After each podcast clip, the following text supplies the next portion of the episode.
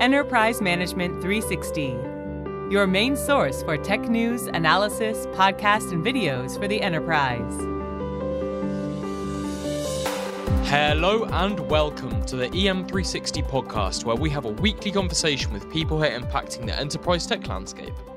My name is Matt Harris, head of content here at EM360, and your host on today's episode. And today I'm joined by Andy Bell. Andy is the VP of Global Data Product Management at Precisely, and we're here to talk about data enrichment for analytics and its use in the real world. Andy, welcome to the show. Thank you very much, Matt. Good to be here. Andy, for those who don't already know who you are and what you do, could you just talk a little bit around, you know, your work at Precisely and where you guys are in the market right now? Yeah, absolutely. So, um, Precisely is a company that's um, focused around providing our customers data integrity, uh, trust in their data. So we're very much a company around helping uh, our customers organize their data, manage their data, uh, make sure they've got good quality data. So uh, we have a series of um, software capabilities uh, to support that. Um, and we specialize in location, both um, location software, so understanding the things uh, on the Earth, but also uh, data around that uh, those locations, and that's the area that I look after. And we provide um, a set of global data products to a whole range of customers, from insurance, financial services, retailers, technology, um, and uh, telco companies. And uh, you know, I, have uh, I've been here for about eleven years, uh, managing these products, and um, it, it's real fun. And and the, the variety of use cases we work on um, is makes it a really really challenging and interesting uh, job to be in. Yeah, certainly sounds that way. And I think you know just to dive straight into the data enrichment um, angle, you know, a lot of people may know about data enrichment, but perhaps not how to do it easily and effectively. Um, how, how can you really join that data and unlock that value in a, in a seamless way?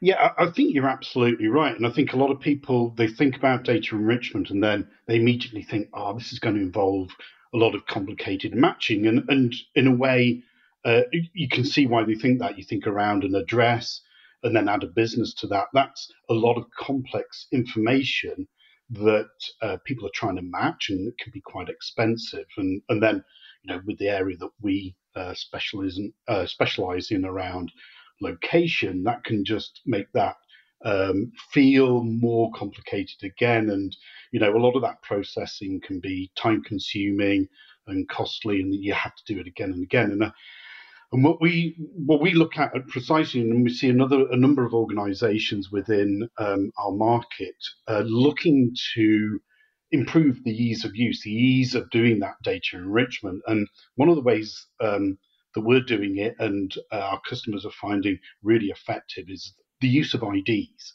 So if you think around applying a, a unique and persistent ID to a data record. Um, that can help you link data together, connect it together uh, from disparate sources, and remove all of that hard work. So you kind of think around, I just do a, you know, I do one match to a single address, and then I can start to work off uh, a, an ID system uh, and allow the you know suppliers of data to do that pre-processing for you, and you just get on to do your enrichment and your analytics. And, and given a couple of examples, you know, D&B have had the DUNS number in the market for many years, and you get um, things like the National Mapping Agency, such an Ordnance Survey, who uh, use the uh, UPRN. And that is all around ease of use and being able to connect data and enrich data much more effectively and quickly rather than having to match to complex uh, strings and addresses. Um, so, uh, you know, just makes that a whole lot easier uh, to do. Yeah, and how, how does enrichment really Im- impact those analytics? Um, and what benefits do you start to see in that actionable data when it does? Yeah, I, I think when you start to look at that enrichment, um, first of all, what it can do is um, fill in the gaps that you are missing. So provide you a more complete data set uh, to analyze your customers, and that might be a, a consumer or a business. Uh, and that can be as simple as I haven't got a postcode on my address. Well, you can enrich that address, put on the postcode, uh, and that allows you to uh, connect to uh, different data sets. You can also bring consistency to your data. So bringing in, you know, classification codes, uh, you know, might be what types of people, or it might be a standard industry code on a business. And, and when you start to bring in this sort of external market information, uh, third party data, it then can start to give you market insights. So it adds that external information. So you can think about it is I've got some customers. Well, how many people live in the area that those customers are? You know, how much retail spend is anticipated in that area? And you start to get context within that analytics. And that context allows you to do things like benchmarking. So you can start thinking around market share or um, market penetration uh, and, and understand, um, you know, the distribution of your customers.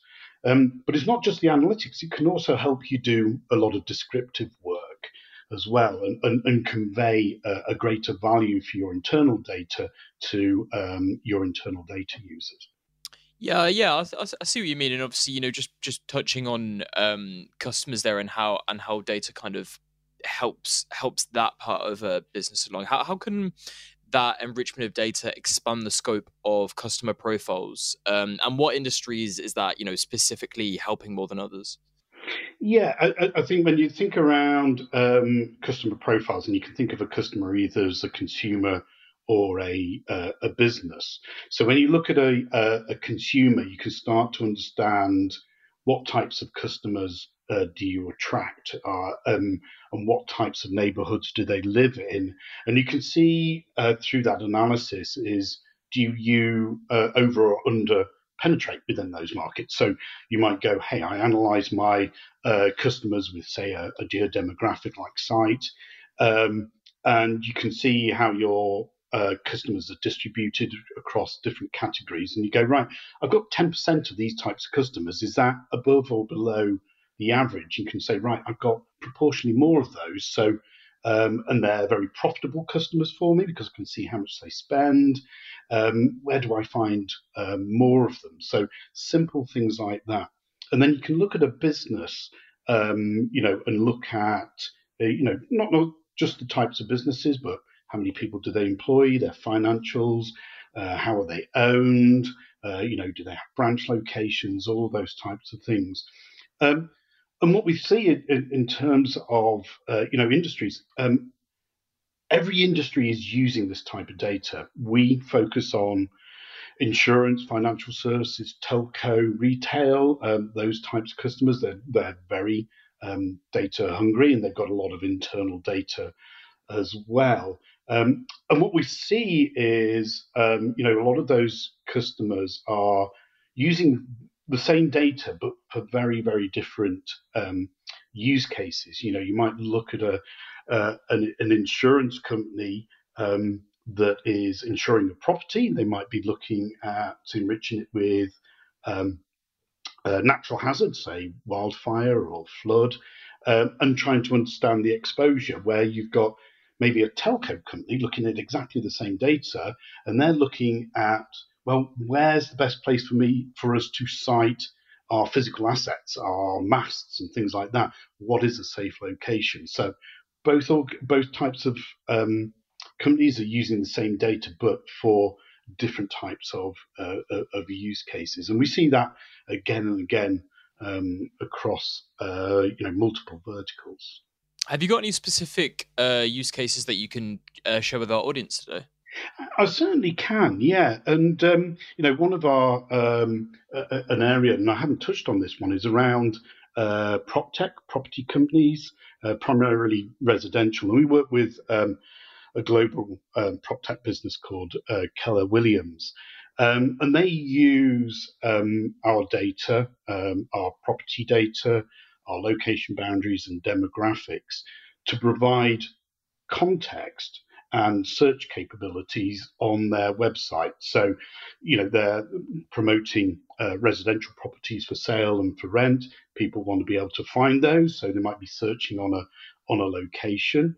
They might um, want to be able to find information around, you know, um, you know how large the, the, the property is, uh, what's its value, and then what types of people. You know, they might want to go. I, I, want to live in an area that is also got you know retired people in it.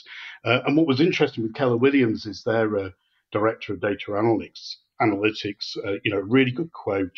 They said it was clear from the onset that relying upon in-house generated proprietary data would severely limit what we could um, deliver.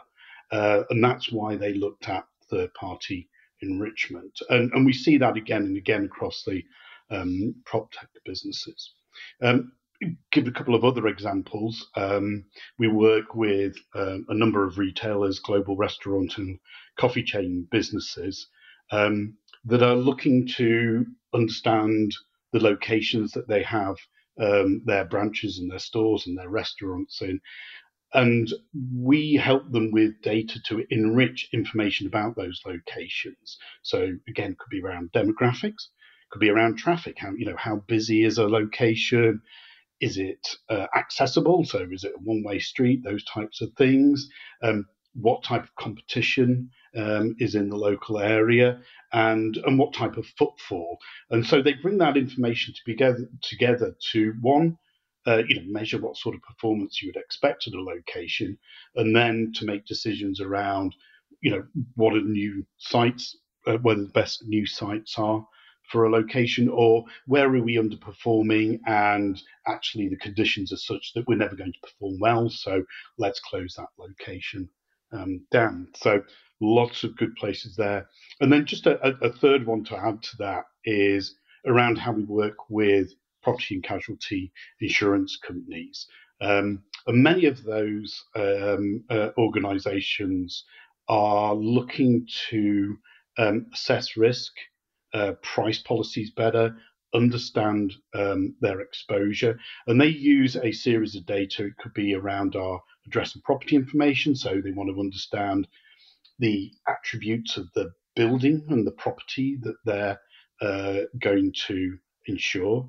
They want to understand is it exposed to any natural hazards, um, what types of other businesses are co-located, and um, also, you know, once they've looked at all of that, is well, how much risk are we insuring in that location, and does it make sense for us to insure more? Are we overexposing our um, risk uh, by taking on too much in a in a particular location. And um, you know, we do that for pretty much the top 25 P&C insurers.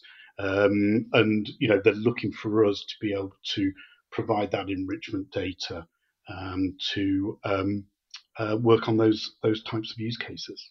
Mm, yeah, super, super interesting to to kind of hear you talk about it, Andy, because you're the the way you kind of talk about the benefits and the way you talk about unlocking that real value. It's so grounded in the real world and in its you know realistic applications.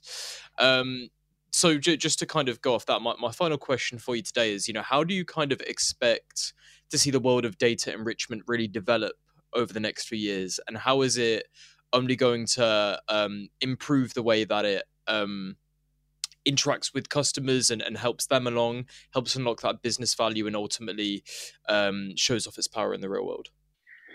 Yeah, absolutely. I think what we're going to see, uh, you know, in a way, a continuing trend of what we're seeing now, which is greater volume of data, greater velocity of data, and that means how regularly uh, that data re- refreshed. And I think organizations are having to think around processes and systems to be able to manage that wealth of data. And I think what we will see is um, a greater use of the IDs processes that I was talking about. So here, uh, Precisely, we have uh, unique and persistent IDs across all of our data. We connect it all together. We um, um, kind of lock that down on an address with our Precisely ID, but we connect those things together.